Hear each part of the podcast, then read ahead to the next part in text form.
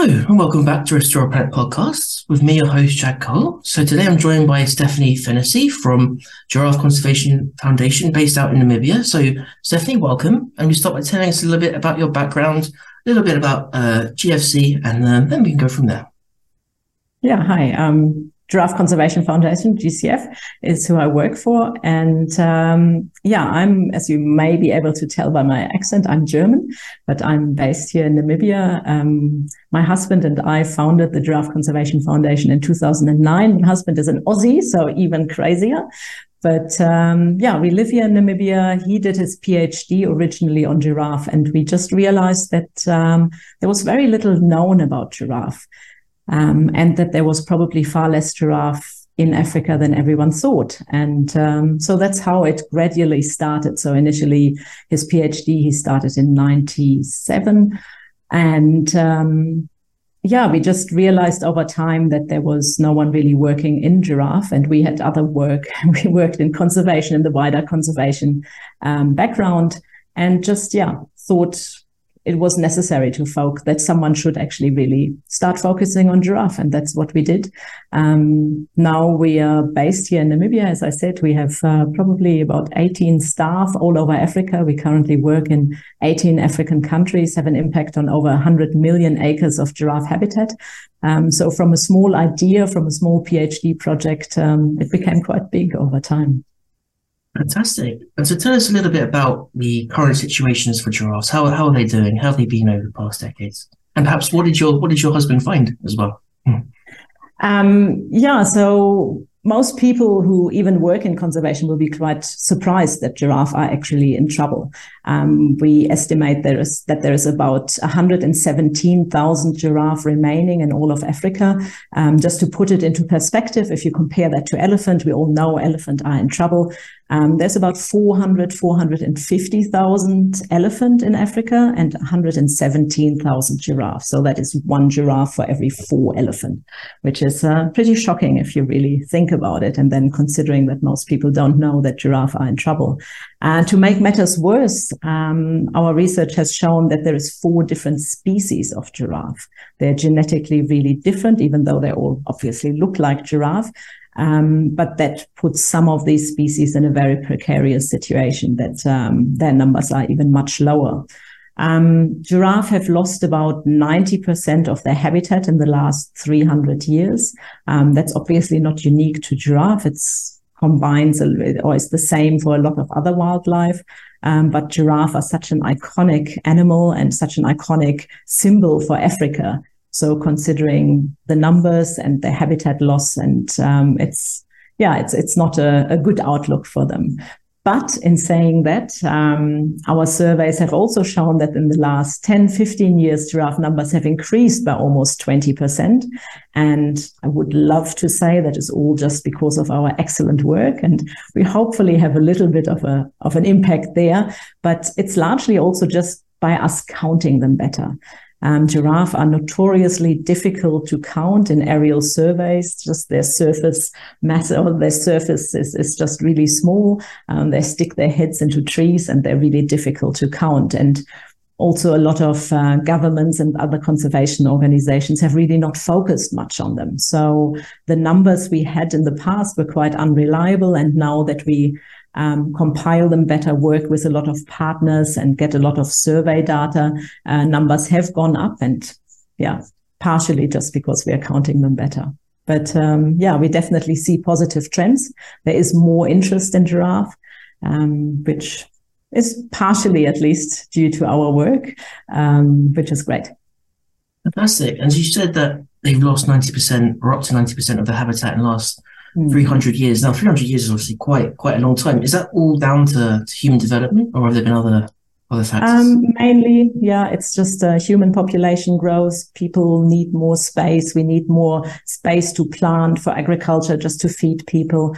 Um, cities um, dissecting, and then like infrastructure is dissecting the existing habitat.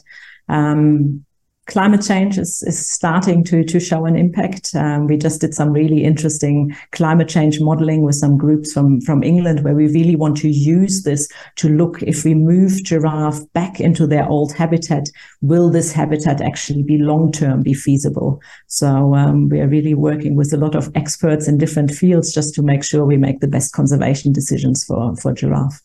Fantastic. Where exactly are the giraffes in Africa? Where are their patterns um, of migration and what, what countries? Um, they occur in 21 countries, and I can share a map with you that you can maybe um, put in the links. Um, they, yeah, they live in 21 countries. They used to occur in a wide arch, I should say this way, uh, around Africa. So in, in West Africa, Central Africa, East Africa, and Southern Africa. Um, and while their habitat used to be quite connected, now we see a lot of pockets of, of habitat. So um, it's really difficult for them to, so the areas have just shrunk um, and they are living in, in smaller areas. They don't generally migrate. Um, they live in areas quite um, and stay in these areas. But uh, we see some small migrations where they use larger areas and move seasonally a little bit but uh, generally they are actually using their habitat just moving around in the same areas. Okay. And uh, tell me a little bit about the projects that you have going on across these across these countries where do I start? Yeah, of course. as, as I said, we, we currently work in 18 African countries. We work a lot with partners because we are a relatively small organization, so we can't do it all ourselves. Um, we work with lots of experts in their fields. We work with governments. We work with large conservation organizations like African Parks or Peace Parks who manage land on behalf of governments, who manage a lot of national parks in Africa. So uh, we leave them to the land management management side. And when they need advice on giraffe conservation, this is when we come in. Um, as I said, we we have memorandums of understanding with governments. Um, we often come in and work on a strategic level initially that we sit down with all partners and develop a national giraffe conservation strategy for a country um, to see what are the unique problems for giraffe in the country? Um, who are the players? What are the needs? How, how, how can we make a difference? Because, as I said, 21 countries and there is no blueprint for giraffe conservation. You can't say just because something worked in Namibia, we can do exactly the same, let's say in Kenya. Um, the political situations are very different. Um, we're talking about different species of giraffe, often um, different threats. Um, so everything has to be adapted. So, but we often work, we do community outreach projects because we always say giraffe can only be saved in Africa by the people who share their living space with giraffe. Um, so we do a lot of um, outreach, working with local community groups. Um, we're doing environmental education. We're doing desnaring in some project in some countries where that is a big issue. We do a lot of giraffe translocations, bringing giraffe back into areas where they have gone locally extinct or where there's only very small populations that need support to, to grow. Um, we do surveys, as I said, just to learn more about giraffe. We have a veterinarian on staff um, who does can help with direct interventions and a lot of training. We do tracking. We we put uh, tracking devices on giraffe just to learn more because, as I said, they have really been under researched. So we still don't know much about them. So just learning how do they use their habitat. Um, we know very little about family bonds and yeah. This is just a few things. Extensive. yes. okay, so just to hone in on one specific project um, you've got going on there, would you like to tell us a little bit about your desnaring work in, in Uganda?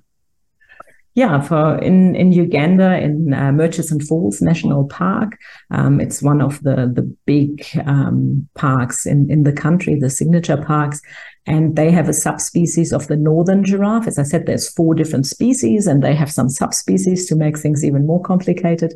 So there they have the Nubian giraffe. Formerly they were called Rothschild's giraffe, um, and um, the park is dissected by the Nile River, and on the other side, in one area, there is um, the DRC, the Democratic Republic of Congo.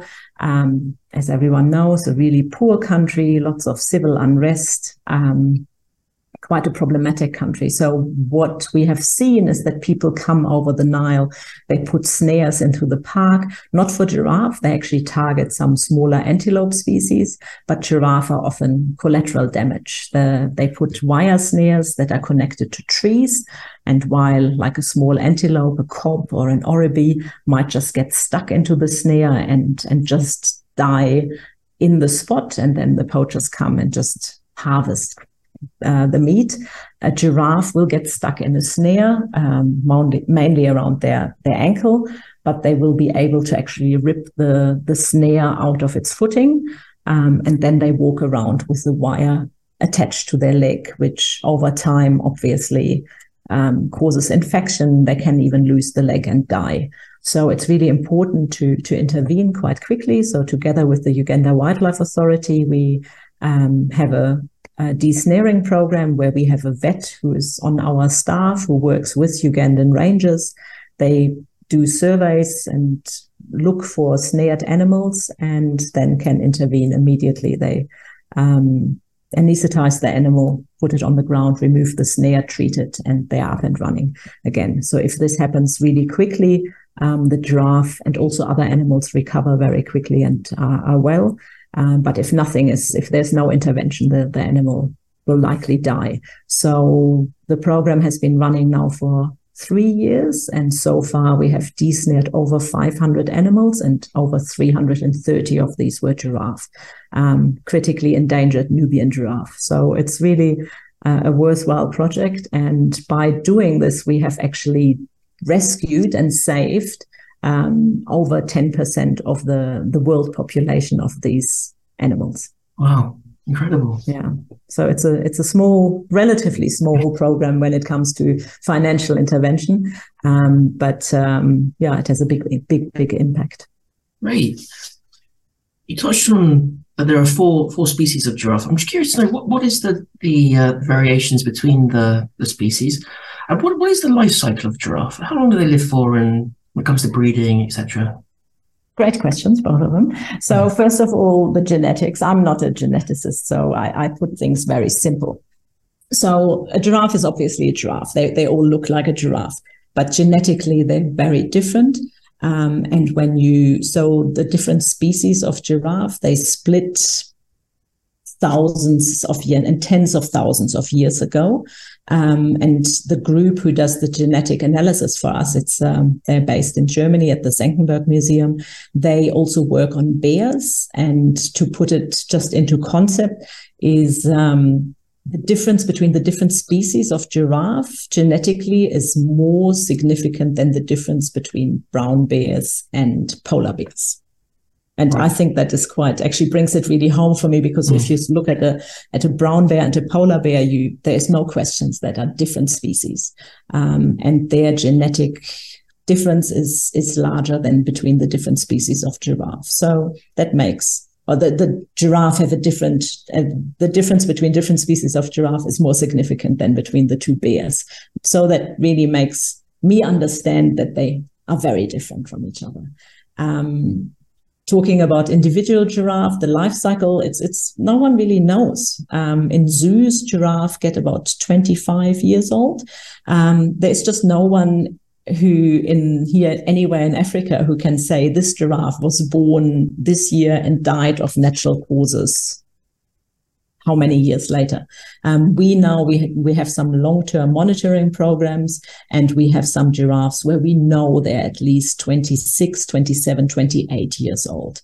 Um, so we know they reach similar ages in the wild. Probably actually live longer in the wild than they do in zoos.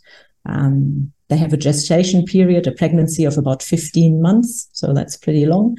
Um, they normally have one calf. Um, every two years, two and a half years on average. Um, we have also seen some giraffe who had calves very late. So we have, uh, we know of giraffe who gave birth at the age of 26, 27. Um, so they have a really long um, breeding period. Okay. And your organization provides veterinary services. And I understand that a big part of your work is helping with capacity building. I was wondering if you just sort of talk about that a little bit. Yeah. So as I said, we we run this veterinary intervention in in Uganda. Um, we also we help a lot with translocations in different countries. We we do a lot of tracking where we fit trackers to giraffe, and for that you always have to bring a giraffe safely to the ground, immobilize it to fit these trackers. And um, over time, we we realized that there's a lot of veterinary capacity here in Southern Africa, um, wildlife veterinary capacity, but in a lot of other African countries, there's a lot of veterinarians, but they are all specialized on livestock or um, on dogs and cats. There's very little capacity um, and experience working with wildlife. So, what has historically happened, a lot of conservation organizations, like we did in the past as well, we bring experienced veterinarians from Southern Africa and or from East Africa, and we bring them to other countries, and they do their work and they leave.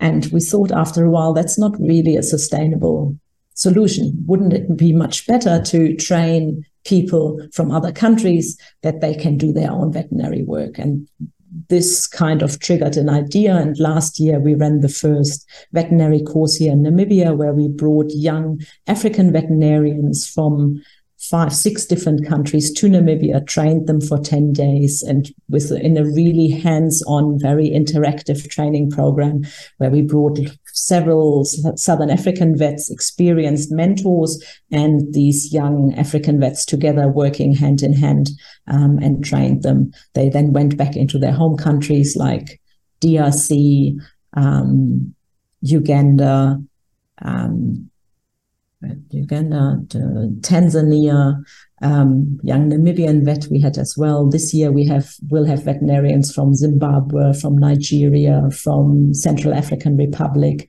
again from Tanzania and Uganda. So train these guys on the on the job, uh, give them hands-on experience, and then they can go back into their home countries and work, which is uh, yeah a much better solution than just bringing expertise and leaving again. So Africa is obviously going through quite, you know, exciting uh, time of development at the moment, and projected to continue to do so uh, the coming decades. I just wondered what, how might uh, governments or organisations best provision for the sort of the conflict between human development and uh, giraffe conservation? Yeah, it's a, it's a really tricky question, and and obviously human development will always have priority for a government, and and it should. I mean, that's the the job of a government. But um, there's obviously ways to balance certain developments, and and we are really keen to get governments buy into into conservation and specifically giraffe conservation. And so when we start working in a country, we we don't just do little projects on the ground. We try really to to start on a high level and to interact with the government on on the highest level to get their buy-in because we really realize it's really important to to get people um, at the top excited and then it will trigger down and at the same time you can start with projects uh, on the ground and then it all hopefully comes together. Um, so with a lot of governments, we we signed a memorandum of understanding to to, to just um, show a joint commitment to giraffe conservation, and then we really like to start by developing um, a, a national giraffe conservation action plan um, or strategy, where we bring together everyone who is involved from government, local communities, other NGOs working in the area, maybe academia, and we all bring them together in a room and say, okay, what is the situation? Where do giraffe live in this country? What giraffe do you have? What are the main problems? What are the numbers? Um, what are the threats? And what do you think we can do? Um, and by having this as a bit of a guideline, it makes it much easier to, to work in the country. A, you have the buy-in and the interest. And B, when, when we have any donors who want to fund something, we can say, look, this is the list of priorities that we have developed with the government, with all stakeholders. So this is what we should do. Um, same if there's students who want to do research projects, we can say, okay, this is of interest or this is not of interest. So it makes it much easier to to focus and to uh, decide what to do and how to best save giraffe in any particular situation. So this 21st of June is World uh, Giraffe Day, an initiative started by the uh, your, your organization. I just wondered if you could just tell us a little bit about what to expect, Uh, what is it all about? How can people get involved? That sort of thing. Yeah, we some years ago we were just really wondering that we, we that giraffe are really the forgotten giants of Africa. They're such an iconic species. Everyone loves them. But as I said in the beginning, even seasoned conservationists often don't know that giraffe are actually in trouble. So we thought, how can we raise awareness and do something? And um, it was six years ago, seven years ago, when special days were not really the thing yet. So we thought, let's start a World Giraffe Day and let's uh, make it a special day. And we chose the 21st of June, the longest day for you guys, for us, the longest night hmm. um, for the tallest animal. And uh, we just threw the concept out there. We contacted lots of zoos, uh, and zoos often the keepers are really enthusiastic about giraffe, so they really took it and and made it a big day. Now it's celebrated around the world by zoos, organizations, uh, anyone who wants to get involved. A lot of schools do things. Um, we do very little, to be honest. We just um, throw the concept out there and have some ideas and say to people, just, yeah, do whatever. Some people do garage sales, um, cake sales, whatever. Just help us raise awareness for giraffe and maybe a little bit of funding that helps us then as well to actually do the work on the ground. Because as I said before, giraffe can only be saved in Africa by African people. So we see ourselves a bit of the an instigator. We we try to trigger action and um, work with lots of partners rather than doing it all ourselves. So you mentioned that giraffe populations have actually been on the up in recent years, and I was just wondering if you could speak a little bit to future trends and things you'd like to see in the next sort of five to ten years or or beyond. Yeah, I mean, we we hope the trend continues, and we, I always say I wouldn't be in this job if I didn't believe that we actually can make a difference and with, that we are making a difference. We we really strongly believe as an organization, um, we believe in sharing good news. I don't think I think there's so much negative news, there's so much doom and gloom if you look at the news uh, any given day. So we really try to to highlight conservation success stories, and um, this is obviously in the theme of conservation optimism as well. Um, we really believe this is how you can make a difference. So there is lots of great things happening. There's lots of people who, who are involved, who are passionate about giraffe. There's lots of examples of local communities who are very proud of having giraffe brought back into their area here. For example, in Namibia, we have a long-term conservation monitoring program in the far northwest. It's a very arid, hostile area, a lot of very few people. Some of the people there are still nomadic Himbas. Um, and they share their living space with giraffe. And we, over the last few years, we have managed to bring more giraffe back into that area um, because the population had declined through many years of of civil war. There was an independence war in Namibia was fought in that area, and um, a lot of of wildlife was poached. Um, but now the structures are restored. It's safe. People actually love seeing giraffe. They're not controversial. It's not scary to share your space with giraffe. It's not like living with lion or elephant where you are scared. And especially if you have kids, it's, it's a very scary situation. But most people love giraffe. So bringing giraffe back into those areas and seeing people being proud to share their space with, with giraffe is just really amazing. And, and, um, yeah, very positive for us to see and encourage, gives us a lot of hope for the future. Finally, Stephanie, where can people find and support your work? Um, come to our website, giraffeconservation.org. Um, we're also on Facebook, Instagram, all the social media channels, you name it. We try to post regular, as I said, mainly positive stories. So if you want to see positive things, please follow us on social media. Um, sign up for our newsletters. Um, yeah, tell your friends and family about our work and about the plight of giraffe. So giraffe are seriously in trouble, but there is hope. And um, we always say that uh, together we can stand tall for giraffe and make a difference. And um, so, yeah, stick your neck out and help us save giraffe in Africa. Stephanie, thank you for your time. Excellent. My pleasure.